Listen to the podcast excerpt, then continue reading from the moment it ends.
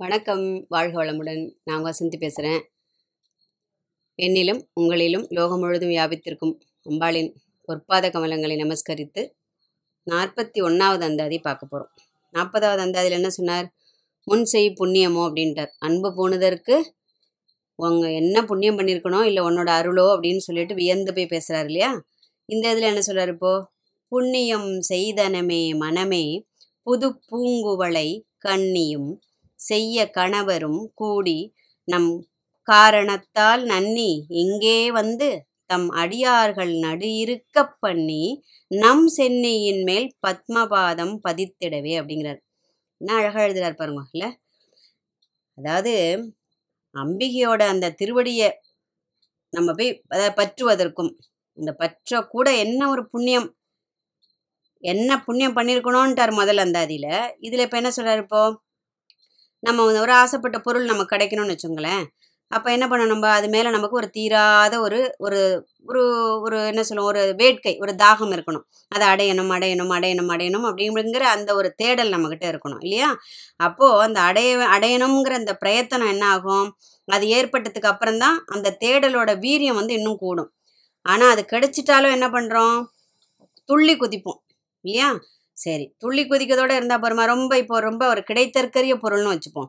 ரொம்ப விலை மதி மதிக்க முடியாத கிடைத்தற்கரிய ஒரு பொருள் நம்மக்கிட்ட கிடைச்சிருத்துனாக்க அதுவும் எப்படி? தேடி தேடி தேடி தேடி அலைஞ்சு திரிஞ்சு கிடைச்ச ஒரு பொருளை பொக்கிஷமாக அதை பாதுகாத்து அதை ஆராதனை பண்ணுவோம் இல்லையா? அப்படி அடைந்த பின் அதன் மேல் உள்ள அந்த பிடிப்பு வந்து நமக்கு குறைந்து அதாவது கம்மியாயிடக்கூடாது. அதை நினச்சி நினச்சி நினச்சி நினச்சி அனுபவித்து அனுபவித்து கொண்டாட வேண்டும். இதைத்தான் அபிராம் பெட்டர் பண்ணியிருக்கார். அதை பண்ணினதுனால தான் அதை எப்படி தேடினார் அது எப்படி கிடச்சிது கிடச்சதுக்கப்புறம் நான் எப்படி ஆனந்தப்பட்டேன் ஆனந்தப்பட்டதுக்கப்புறம் எப்படி அதை நான் பொக்கிஷமாக பாதுகாத்தேன் அது எது இருந்தால் அதை பாதுகாக்க முடியும் அப்படின்னு இவ்வளோ விஷயங்களை இந்த அந்தாதியில் அவர் சொல்ல போகிறார் இப்போ. ஏன்னா ஒரு ஒரு புண்ணியத்தால் மட்டும் வந்து அவளோட கருணைகள் அவளுடைய அந்த கருணை பார்வை அந்த கட்டாட்சத்தால் மட்டுமே அவளுடைய அந்த திருவடி தாமரையின் தேனானது நம்மால் பருகப்படும் இல்லையா? ஏன்னா அந்த வரம் வந்து அவ தான் கொடுக்கணும். சரியா? அதை நம்ம புண்ணியம் பண்ணிக்கிறதா நினச்சி நம்ம மாறுதட்டிக்கிறோமே ஒழிஞ்சு அவளுடைய அந்த ஓரவிழி பார்வையின் ஒரு கட்டாட்சம் இருந்தால்தான் அதற்கு ஒரு ஒரு ஒரு வாய்ப்பு கிடைக்கும் நமக்கு இல்லையா?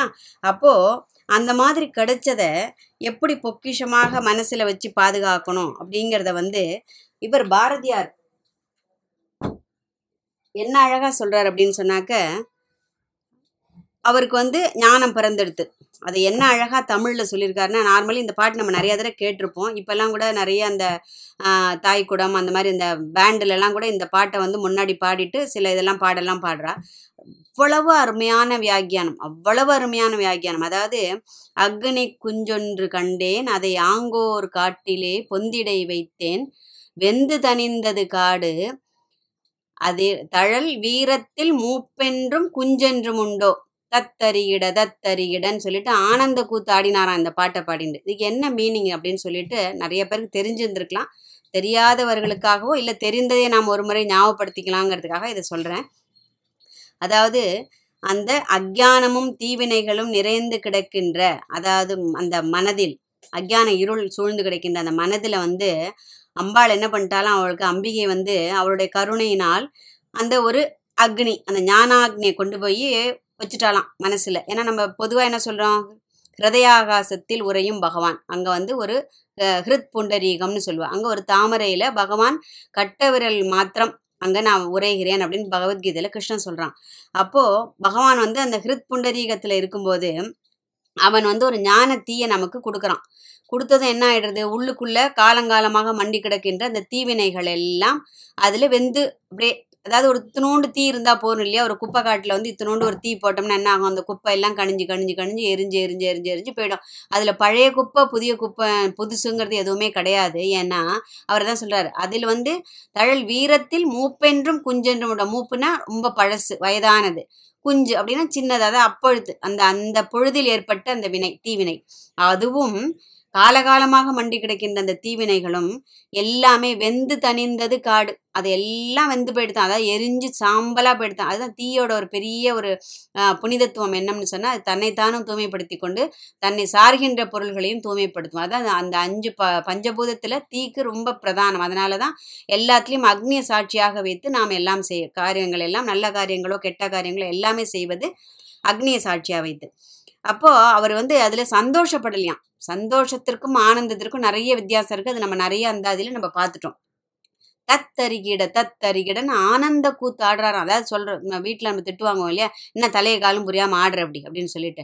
ரொம்ப சந்தோஷம். அப்படியே அளவுக்கு மீறி ஒரு சந்தோஷம் வந்ததுன்னா நம்ம வந்து கண்மண் தெரியாமல் அப்படியே அப்படியே தழைச்சு நிற்போம் இல்லையா? அந்த இடத்து அதுதான் அவர் என்ன சொல்கிறாரு தத்தரிகிட தத்தரிகிட அப்படின்னு சொல்லி தன்னை மறந்த நிலை. அதுதான் வந்து ஆனந்தம் அப்படின்னு சொல்லிட்டு சொல்கிறார் அப்போது என்னை மறந்து அதாவது நான் என்பதை மறந்து நான் அதுவாக ஆகும்போது எது? அந்த உள்ளிருக்கும் அந்த ஸ்- பிரம்மஸ்வரூபமாக ஆகும்போது அப்போ என்ன ஆயிடுறது? அந்த லஜ்ஜை வ- வெக்கம் மானம் இதெல்லாம் எதுவுமே இல்லாமல் அப்போ ஒரு குழந்தையோட மனநிலையில் தான் நம்ம மாறி போயிடுறோம் இல்லையா? அப்போ தான் நம்மளால் இந்த மாதிரி ஆட முடியும். அதாவது கெஜ்ஜை கட்ட வேண்டுமானால் லஜ்ஜை விட வேண்டும் அப்படின்னு சொல்லிட்டு சொல்லுவா. ஏதாவது கிருஷ்ண பஜன்லலாம் வந்து ஆடுறதுக்கு நிறைய பேர் வெக்கப்படுவா ஐயோ நம்மளை யாராவது பார்ப்பாலோ நம்ம எப்படி ஆடுறோமோ நம்மளை எல்லாரும் வாட்ச் பண்ணுறாளோ அதெல்லாம் அந்த வித- எதுவுமே இல்லாமல் இங்கே நானும் கிருஷ்ணன் இருக்கோம் அப்படின்னு நினச்சின்னு ஆடுறது அப்படின்னு சொல்லிட்டு சொல்லுவா. ஸோ அந்த மாதிரி. இப்போ அடுத்தது என்ன சொல்கிறார் இப்படியே ஏன்னா இந்த இதை பற்றி பேசினா பேசிகிட்டே போகலாம் அந்த அளவுக்கு அவர் பாரதியார் எழுதியிருக்கார். புது பூங்குவளை கண்ணியும் செய்ய கணவரும் அதாவது அம்மையும் அப்பனும் கூடி தன் அடியார்களின் விருப்பத்திற்கு ஏற்ப அருள் புரிந்து ஆண்டு கொள்ள அவர்கள் எப்போவுமே இச்சையோடு இருக்கலாம். சரியா? ஐயன் எப்படி இருக்கார்? அதாவது செய்ய கணவரும் கூடினம் காரணத்தால்.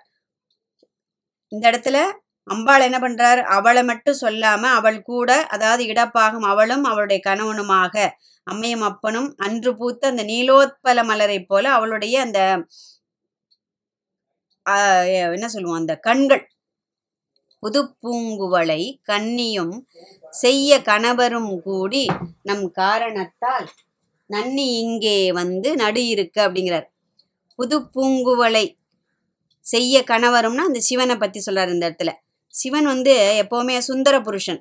அதாவது செம்பவளம் போல் மேனியில் வெந்நீரும் அப்படின்னு வரும். தேவாரம் இது, திருநாவுக்கரசரோடது. அதாவது குனித்த புருவமும் கொங்க கொவ்வை செவ்வாயும் குமின் மின் குமின் சிரிப்பின் பனித்த சடையும் பவளம்போல் மேனியில் பால் வெந்நீரும் இனித்தமுடைய எடுத்த பொற்பாதமும் காணப்பெற்றால் மனித்த பிறவியும் வேண்டுவதே இந்த மாநிலத்தை அப்படின்னு சொல்லிட்டு பாடுறார். அதாவது அவர் எப்போவுமே செம்மை நிறம். ஏன்? அவரே ஒரு அக்னி ஸ்வரூபம் இல்லையா? அதனால செம்மை நிறத்தோட இருக்காராம். நெருப்பை ஒத்த அந்த செம்மை நிறமுடைய அப்படின்னு.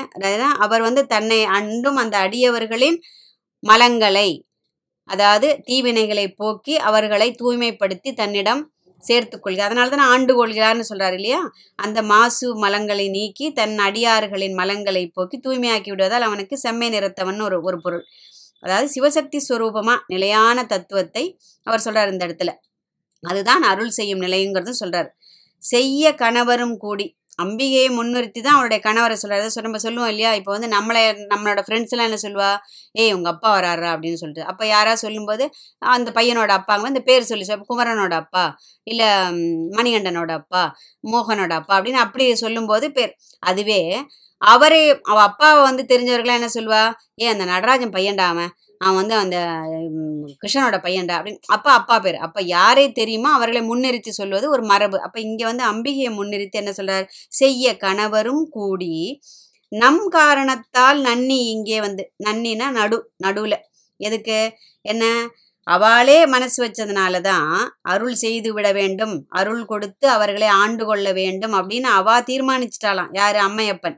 அதற்கு அப்புறம் தான் என்ன பண்றா? அங்கேருந்து சரி இவன் வந்து இவன் செய் ஏதோ கொடுத்து தொலைவோம். இவனா வந்து கரையேற மாட்டான். இவனை எப்படியாவது நல்வழிப்படுத்தி இவனை கரையேற்றி விட்டுருவோம் அப்படின்னு நினச்சி சில வாத்தியார்லாம் அப்படி தானே பாவம் போ தொலையிறது. எத்தனை வருஷம் தான் இந்த ஒரே கிளாஸில் இவன் படிப்பான். ஏதாவது மார்க்கை போட்டு தொலைப்போம். போட்டோம் அடுத்த கிளாஸுக்கு அப்படின்னு வாத்தியார்லாம் பண்ணுறது உண்டு இல்லையா? நம்ம கேள்விப்பட்டிருக்கோம். நம்ம படித்த காலத்துல இதெல்லாம் நடந்திருக்கும். அதே மாதிரி அம்பாளும் ஐயனும் அப்பனும் ஐயனும் அம்மையும் கூடி இந்த இடத்துல என்ன பண்ணுறா இவனை ஏதோ கரையேற்றி விட்டுலாம் அப்படின்னு நினைச்சு. ஆனால் என்ன? இவனுக்கு இந்த அருள் பண்ணிட்டோம்னா இவன் இதை பத்திரமா வச்சுப்பானா? இல்லையா?